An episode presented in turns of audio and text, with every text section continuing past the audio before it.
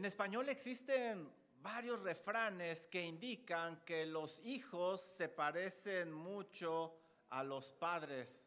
Refranes tales como de tal palo, tal astilla, exactamente. Hijo de tigre, pintito. Padres cantores, hijos canarios, dicen también. Pero ¿será siempre así? En muchas ocasiones esto no es verdad, especialmente en asuntos de fe. Hay una gran cantidad de ejemplos donde realmente los padres son temerosos de Dios, pero los hijos resultan ser apáticos, fríos para con el Señor. O quizá al revés, hemos visto que hay padres dados al mundo con hijos que realmente están consagrados al Señor Jesucristo. Con esto nosotros apreciamos que la fe no se puede heredar, es personal. Cada individuo debe de tener un encuentro personal con Dios por medio de Cristo Jesús y vivir su propia fe. Este capítulo precisamente nos muestra la historia de un padre que tuvo todo, lo tuvo todo para ser un rey exitoso, pero terminó siendo nada, nada. Y también la historia de un hijo que aunque parece no tener nada, terminó haciendo mucho por la causa de Dios. Este capítulo contiene un claro contraste entre Saúl y su hijo Jonatán. Prueba de ello es que el nombre de Saúl se menciona 31 veces en este capítulo y el nombre de Jonatán se menciona 25 veces. A pesar de ser padre e hijo, vamos a ver una gran cantidad de diferencias espirituales. Al llegar a este capítulo, recordemos que el pueblo está en guerra contra los sanguinarios filisteos. La situación es muy compleja para Israel. El ejército de los enemigos es mucho mayor que los israelitas. Además, el pueblo se encuentra rodeado y ellos están literalmente muertos de miedo y muchos se han escondido. Los filisteos tienen un gran armamento, pero en Israel solo Saúl y Jonatán tienen armas. Además, han bloqueado todas las avenidas de tal manera que no puede llegar ayuda para ellos. Se requiere que Dios use un gran líder para salvar a su pueblo. La pregunta es, ¿será ese líder Saúl? Debería de ser él, ¿verdad? Porque él es el rey de Israel. Es lo que esperaríamos. Hoy estudiaremos tres características que te inspirarán para ser un líder digno de ser imitado y apoyado. Tres características que te inspirarán a ser un líder digno de ser imitado y apoyado. Un buen líder primero da gloria a Dios. Un buen líder cuida del pueblo de Dios.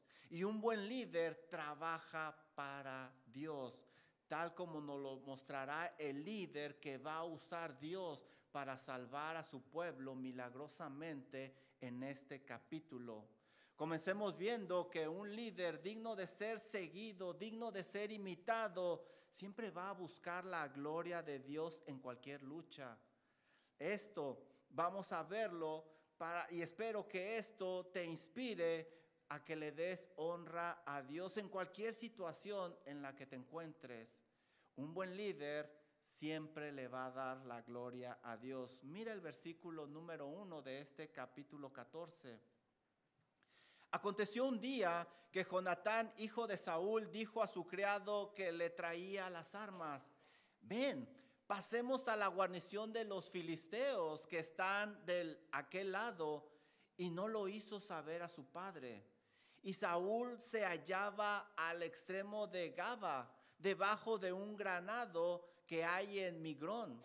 Y la gente que estaba con él era como 600 hombres. ¿Te fijas? El capítulo comienza con un gran contraste entre Jonatán y su padre Saúl. Mientras Jonatán decide actuar y enfrentar a los filisteos, su padre está debajo de un granado. Y mientras Jonatán sale a pelear con un solo hombre, un solo hombre, su padre se queda con 600 hombres. Este es un acto muy valiente de este hombre, de este joven, pero también es un acto muy imprudente y peligroso. Mira lo que dice el versículo número 3. Y Ahías, hijo de Aitob, hermano de Icabod, hijo de Fines, hijo de Elí, sacerdote de Jehová en Silo, llevaba el efod. Aquí hay información muy importante. Este versículo nos muestra que Saúl, Saúl había corrompido el sacerdocio porque tenía a Aitob, que era familiar de Elí. El problema es que Dios había desechado la línea sacerdotal de Elí a causa de su pecado, como estudiamos anteriormente. Pero Saúl, a Saúl no le importó o a lo mejor no lo sabía, no lo investigó. De cualquier manera, esto era pecaminoso delante de Dios. Versículo número 6. Dijo pues Jonatán a su paje de armas, ven, pasemos a la guarnición de estos incircuncisos. Por favor, subraya esa palabra que es importante.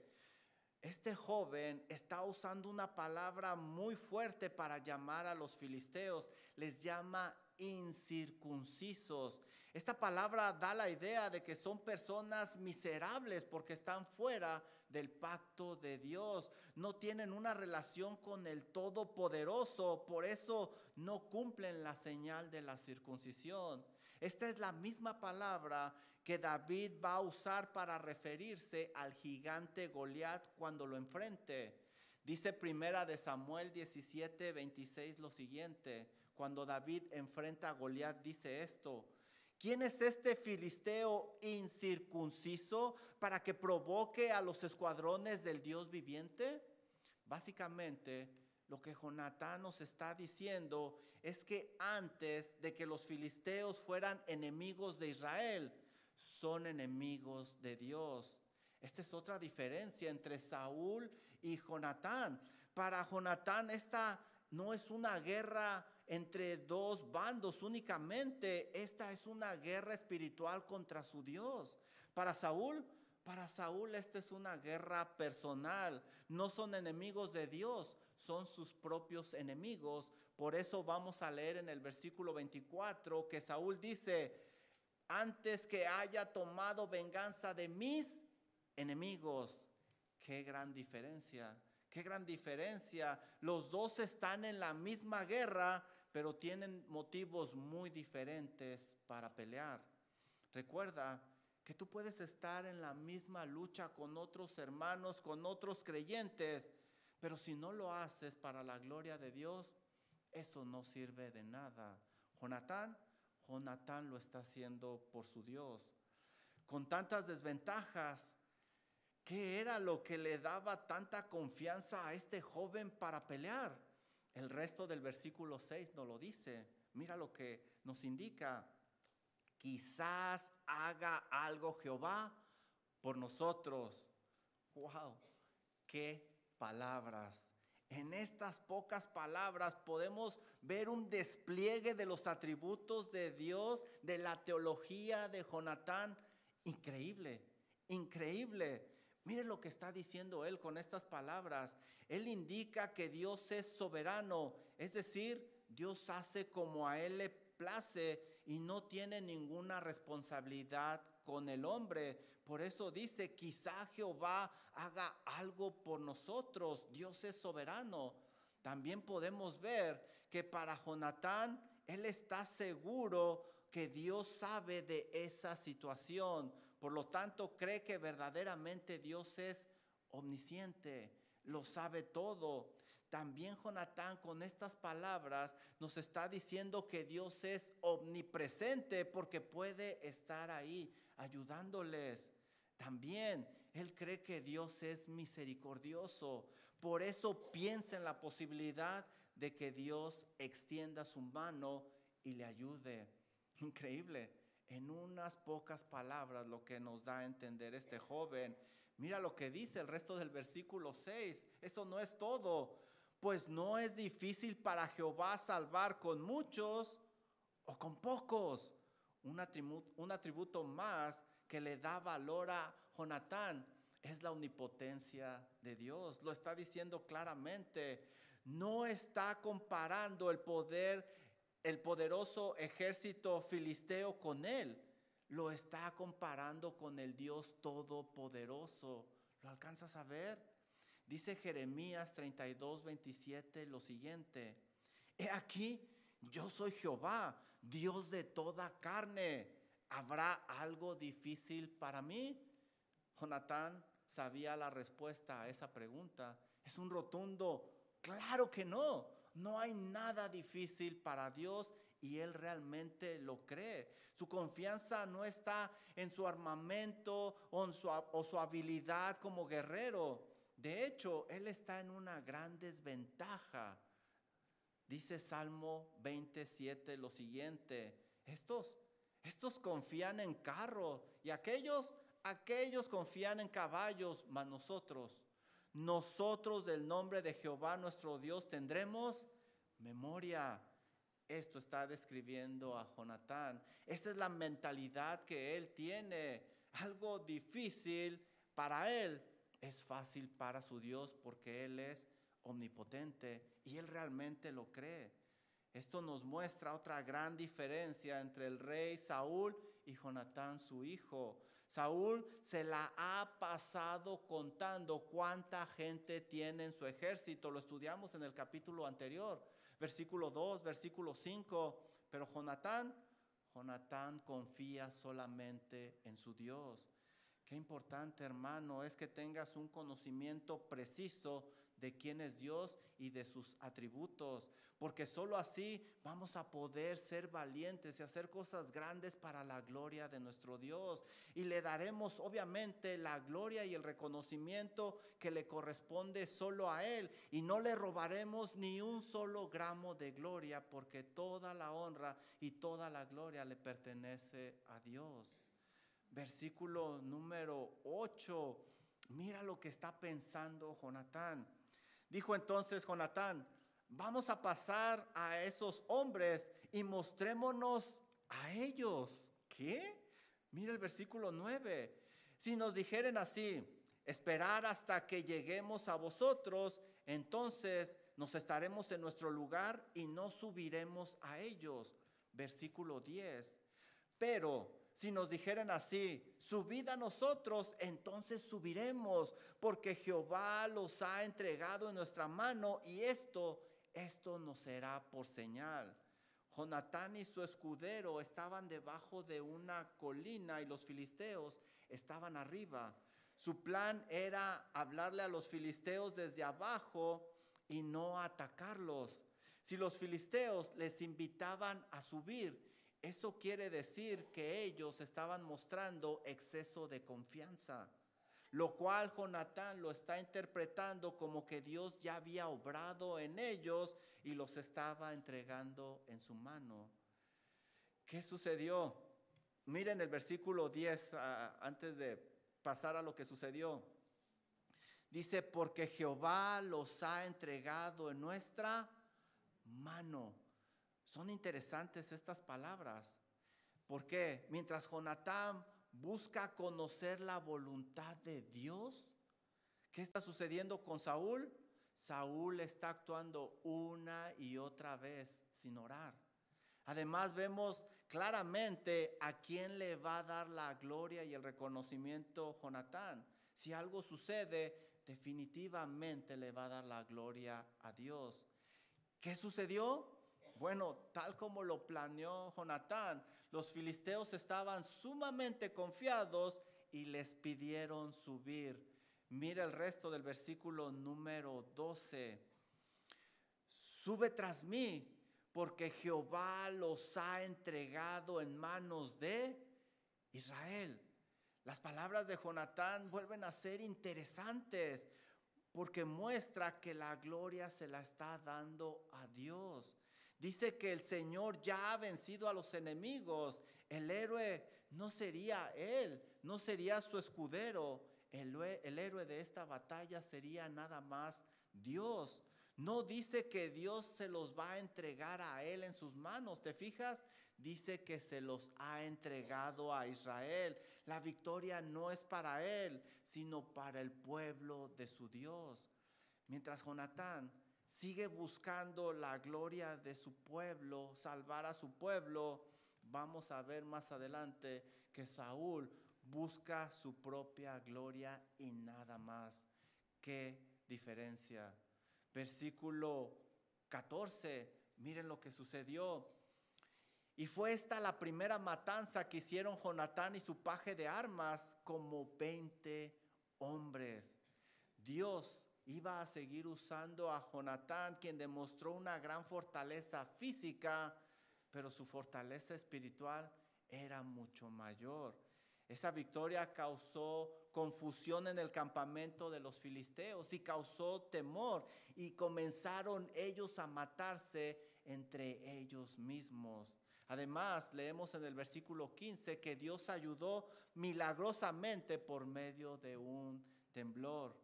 Mientras tanto, ¿qué está pasando en el campamento de Saúl? Miren el versículo 18. Y Saúl dijo a Ahías, traer el arca. Wow, esto es interesante e importante. Parece que hay esperanza, hermanos, porque Saúl está pidiendo que le lleven el efod para consultar a Dios, aunque aquí se le nombra arca, realmente era el efod para consultar a Dios. Esto es algo muy bueno. Por fin el rey de Israel va a consultar a Dios para saber cuál es su voluntad. Hay esperanza para Saúl. Miren el versículo 19.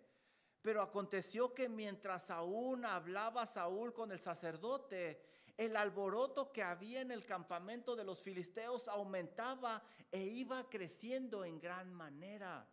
La noticia de lo que estaba sucediendo con los filisteos llegó al campamento israelita y obviamente causó un gran alboroto.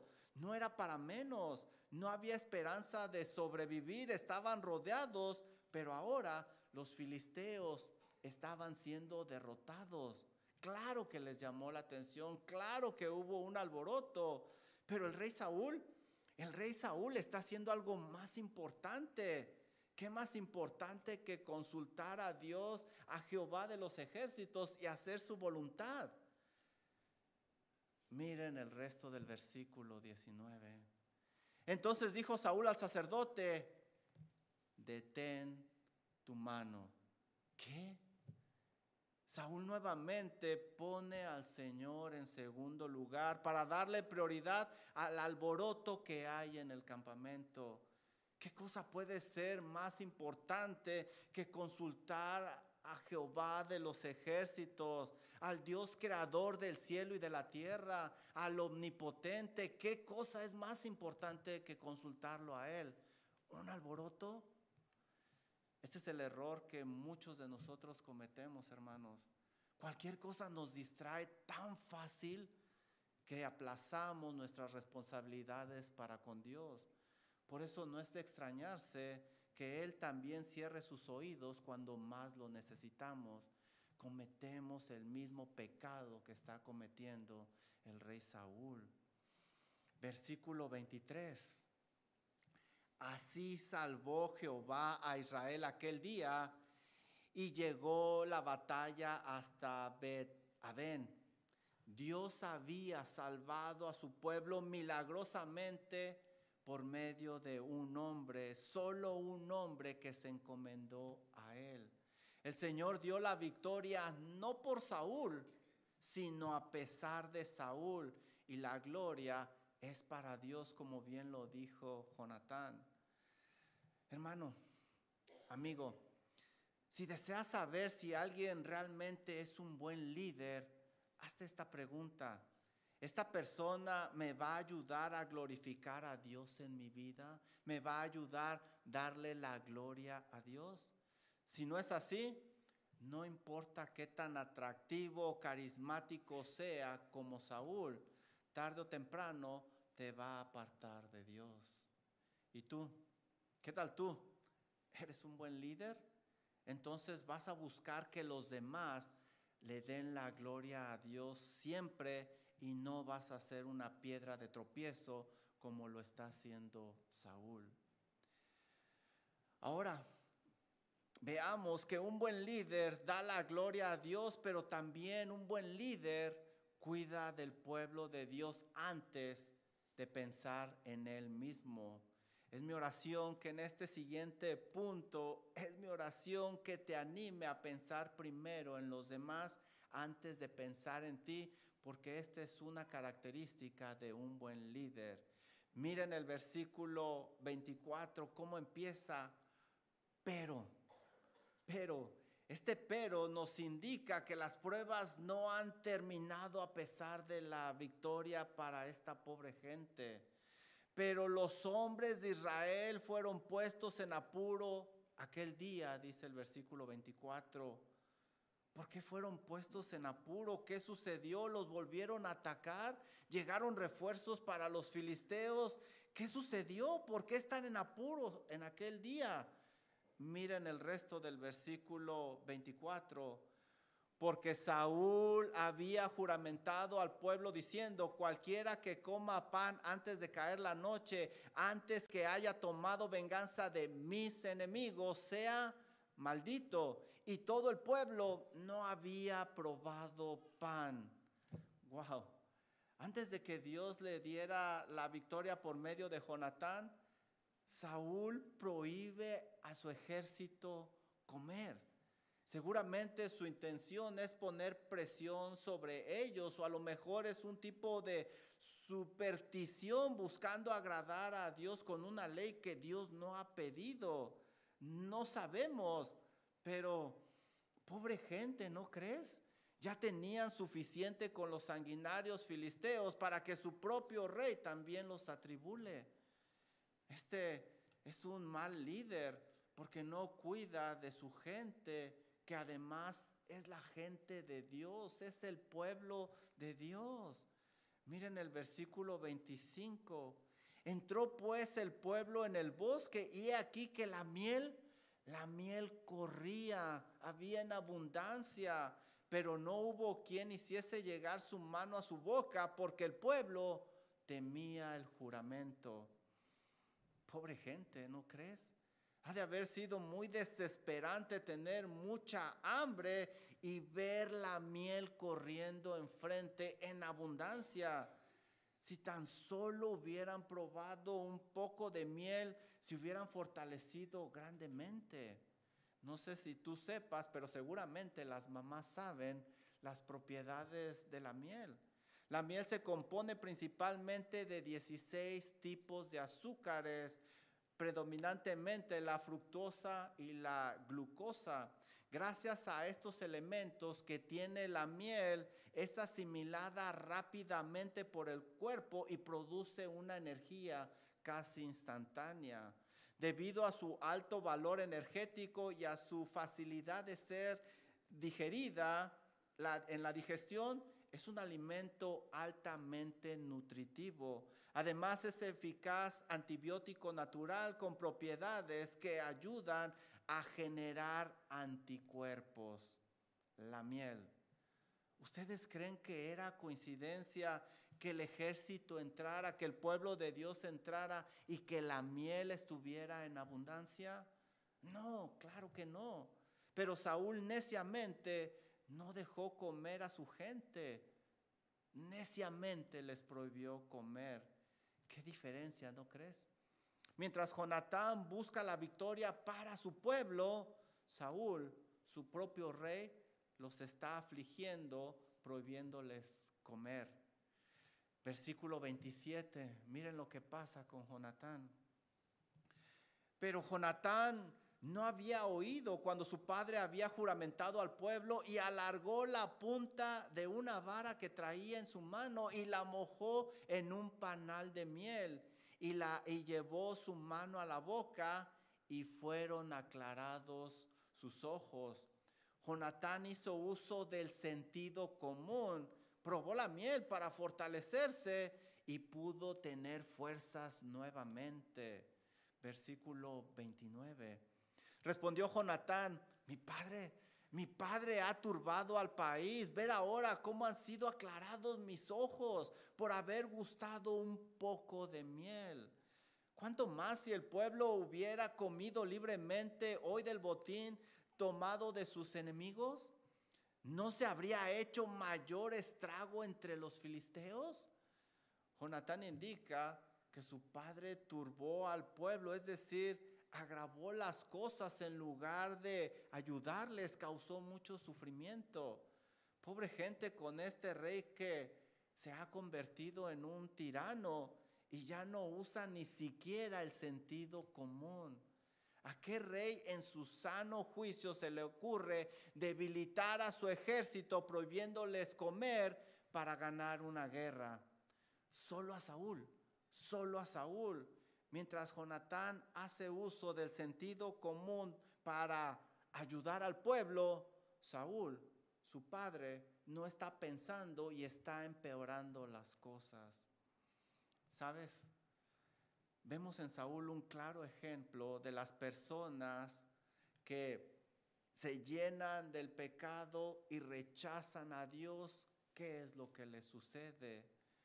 Este tipo de personas lo único que les queda es recibir la ira de Dios por haber rechazado al Señor. Y esta ira se manifiesta precisamente de esta manera. Ya no piensan, ya no razonan.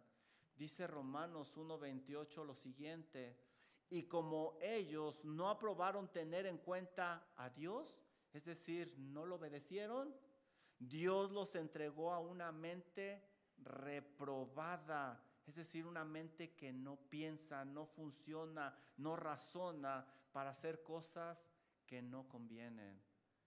Cuida de no hacer cosas a tu, manera, querido hermano. Hazlas a la manera de Dios, porque si insistes en tu pecado, vas a terminar como Saúl. Ya no vas a poder pensar bien, ya no vas a poder razonar. Enseguida, en el resto del capítulo, el pueblo peleó y se fatigó y en su desesperación comieron carne con sangre, lo cual es prohibido por Dios. También el capítulo nos dice que Saúl con una doble moral los reprende por haber comido carne con sangre y hace un altar. Este Saúl solo obedece lo que le agrada, las partes que le convienen. Él obedece a medias y obedecer a medias todos sabemos que es desobedecer. Si deseas saber quién es un buen líder, hace esta pregunta. ¿Esta persona me va a ayudar a cuidar del pueblo de Dios? Si no es así, no importa qué tan carismático sea como Saúl, con el tiempo te va a hacer un creyente apartado, aislado. ¿Y qué tal tú? ¿Eres un buen líder? Entonces vas a cuidar de los demás y no vas a pensar en ti solamente. Esta es una característica de un buen líder. Ahora vamos a ver que un buen líder, ya lo vimos, da la gloria de Dios, cuida del pueblo de Dios, pero además un buen líder no actúa independiente, siempre va a trabajar de la mano de su, Dios. Es mi deseo que esto te exhorte, te anime a siempre estar activo de la mano de Dios y ese será nuestro tercer punto. Mire lo que dice el versículo 36. Y dijo Saúl, descendamos de noche contra los filisteos y los saquearemos hasta la mañana y no dejaremos de ellos ninguno. Y ellos dijeron, haz lo que bien te parece. Wow. ¿A qué te suena estas palabras? A mí me suena a que Saúl, Saúl ya tiene su plan, ya sabe lo que va a hacer, ya sabe cuáles son los resultados y nada ni nadie se lo va a impedir. Pongamos atención en sus palabras. Miren lo que está diciendo. Descendamos, los saquearemos, no dejaremos ninguno. ¿Dónde hemos escuchado una gran alerta sobre pensar de esta manera? ¿Dónde lo hemos escuchado?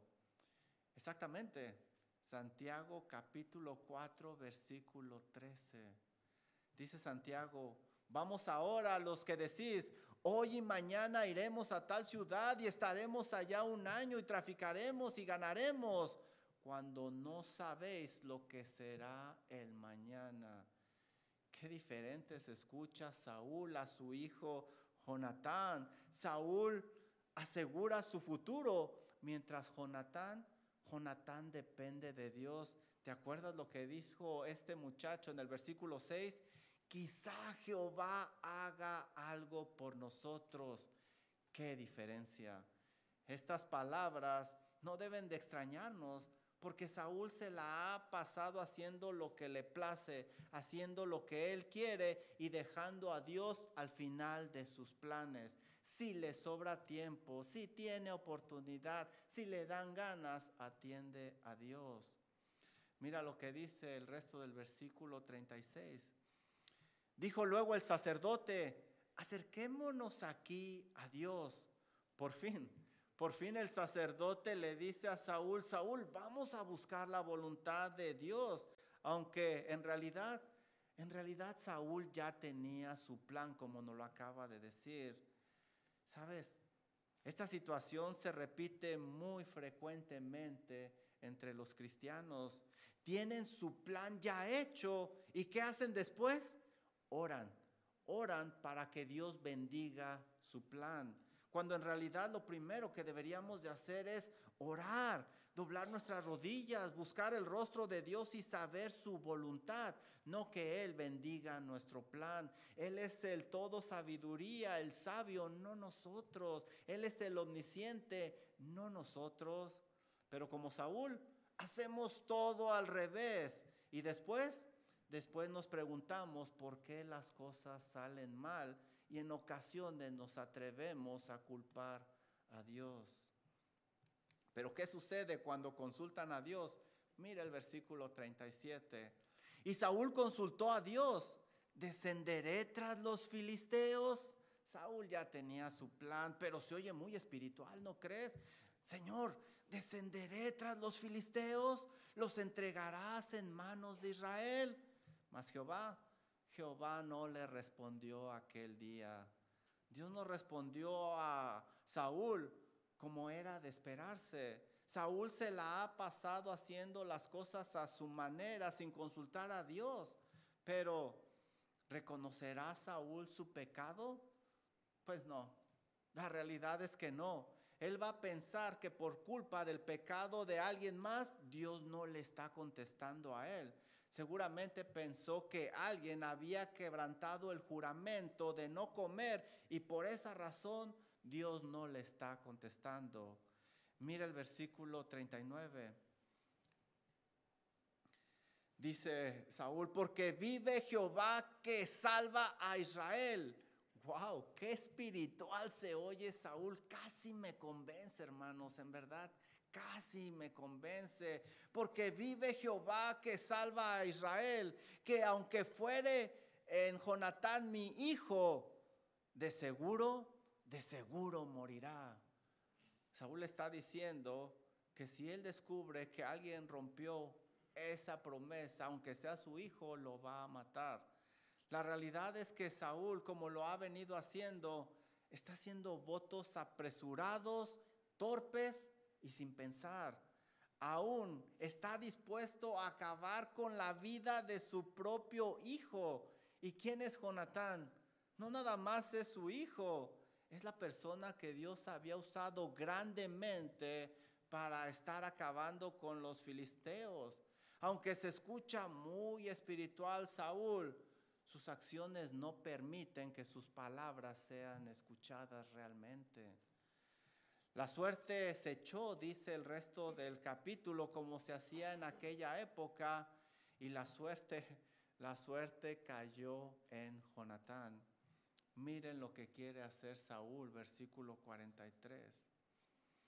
Entonces Saúl dijo a Jonatán, declárame lo que has hecho. Y Jonatán, Jonatán se lo declaró y dijo, ciertamente gusté un poco de miel con la punta de la vara que traía en mi mano morir. Y Saúl respondió, así me haga Dios y aún me añada que sin duda morirás, Jonatán. Wow, Saúl ha dejado de pensar, hermanos. Su orgullo no le deja ver la torpeza de su voto. Quiere matar a su propio hijo, que además es su mejor soldado, que además tiene una excelente comunión con Jehová de los ejércitos. Si fuera poco, lo quiere matar por un voto torpe de no comer cuando debería de haber alimentado a su ejército. Un hombre que hace las cosas a su manera como Saúl, que rechaza la palabra de Dios, termina haciendo este tipo de tonterías y deja de pensar y es parte del juicio de Dios que lo ha dejado. Pobre gente, ¿no crees? Tener que estar bajo un tirano que no se toca el corazón ni con su propio hijo. Pobre gente. Y que además tiene este tirano arranques de locura donde no piensa en nadie más que en él. Y lo peor, que tiene a Dios solo como un amuleto, en realidad, pobre gente. Versículo 45, ¿qué sucedió? Entonces el pueblo dijo, ¿ha de morir Jonatán, el que ha hecho esta gran salvación en Israel? No será así. Lo que no pudo ver Saúl en su propio hijo, Gloria a Dios que el pueblo lo pudo ver. Ellos no pudieron soportar esta gran injusticia que Saúl estaba a punto de hacer. Todos, por primera vez todos, valientemente se pararon a favor de Jonatán y lo defendieron con firmeza. Pudieron soportar ese voto torpe de no comer, pero que mataran a Jonatán, eso no lo iban a tolerar. ¿Qué diferencia? En realidad, qué diferencia. Mientras Jonatán tenía el apoyo del pueblo, Saúl a causa de su pecado tenía el repudio de la gente.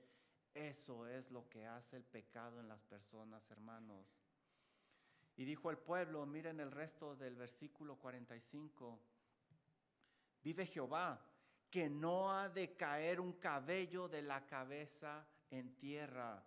El pueblo no va a permitir que Saúl se atreva a hacerle ni el más mínimo rasguño a su hijo Jonatán. ¿Qué fue lo que más le dio valor al pueblo? ¿La victoria contra los filisteos? ¿La valentía de Jonatán? ¿Qué los animó? Miren lo que dice el versículo 45, pues que ha actuado hoy con Dios Miren lo que vio el pueblo, hermanos, pues ha actuado hoy con Dios. Así el pueblo libró de morir a Jonatán. El pueblo logró ver en Jonatán algo sumamente valioso que Saúl, su propio padre, no alcanzó a ver a causa de su pecado, que Dios estaba con él y que no estaba con el rey Saúl. Vio la importancia de que Jonatán trabajara para Dios y no para él mismo como estaba trabajando y peleando el rey Saúl. El pueblo comprendió que la clave de la victoria era esa devoción que Jonatán tenía con Dios, esa comunión estrecha que tenía con Jehová de los ejércitos. Qué importante es que un líder trabaje de todo corazón, de todo corazón para Dios, porque ahí Ahí es donde todos alcanzamos bendición. Si deseas saber si alguien es un buen líder, pregúntate lo siguiente. ¿Esta persona me va a ayudar a trabajar más y mejor para el Señor?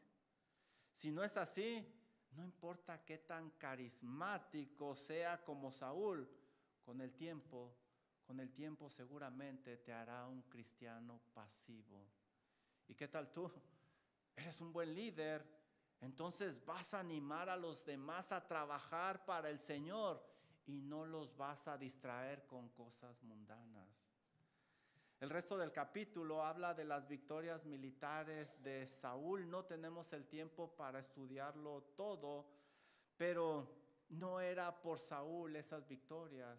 Esas victorias fueron a pesar de Saúl. Como veremos más tarde, Dios está usando a Saúl simplemente para preparar el camino porque va a llegar otro rey. De hecho, de hecho Saúl no tendría tiempo de disfrutar esas victorias militares, como lo dice el último versículo de este capítulo. Mira lo que dice el versículo 52. Y hubo guerra encarnizada, es decir, sangrienta, muchos muertos, mucha tragedia contra los filisteos todo el tiempo de Saúl. Y todo aquel que Saúl veía que era hombre esforzado, y apto para combatir, lo juntaba consigo. Vaya manera de terminar el capítulo. Pobre gente, pobre gente tener que vivir en guerra constante porque su rey no quiere doblar sus rodillas y buscar el rostro de Dios. Y además está tomando a sus hijos para llevarlos a una guerra que es sangrienta.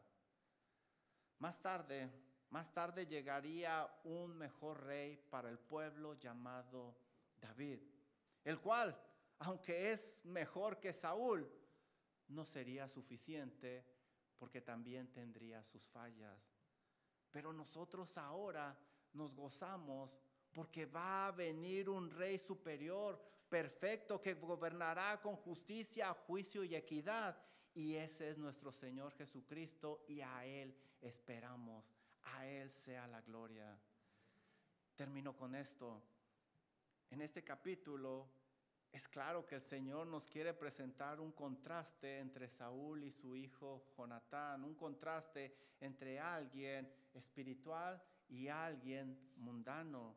Y en medio de este contraste de estos dos líderes se encuentra el pueblo sufriendo.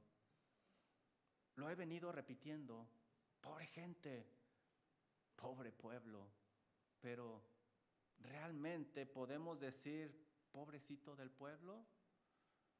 Qué rápido olvidamos. Déjenme refrescarles la memoria. Primera de Samuel 8:20 dice lo siguiente. Este mismo pueblo que ahora está sufriendo, miren lo que dijo unos capítulos atrás. No, nosotros seremos también como todas las naciones y nuestro rey, nuestro rey nos gobernará y saldrá delante de nosotros y hará nuestras guerras. Saúl, Saúl es el rey, hermanos, que este pueblo eligió rechazando al Señor. Además, Dios se los advirtió. Ese mismo capítulo nosotros lo estudiamos, Dios se los advirtió varias veces y les dijo, no, porque ese rey va a tomar a vuestros hijos. No, porque ese rey los va a poner a trabajar para él solamente. No, porque va a tomar a sus hijas y las va a usar como perfumeras. No, y clamaréis aquel día a causa de vuestro rey que ustedes han elegido. Mas Jehová, mas Jehová no responderá. Dios misericordiosamente se los advirtió una y otra vez, pero ellos, ellos no quisieron escuchar. El pueblo no tiene cara para quejarse ante Dios. Como dice el refrán, hermanos, si es el título de esta noche, sobre aviso, sobre aviso no hay engaño. Es mi oración que este mensaje te anime a ser un buen líder piadoso, pero también sea una llamada de atención para que escuches y obedezcas a Dios. Debemos de obedecer a Dios, escuchar a Dios.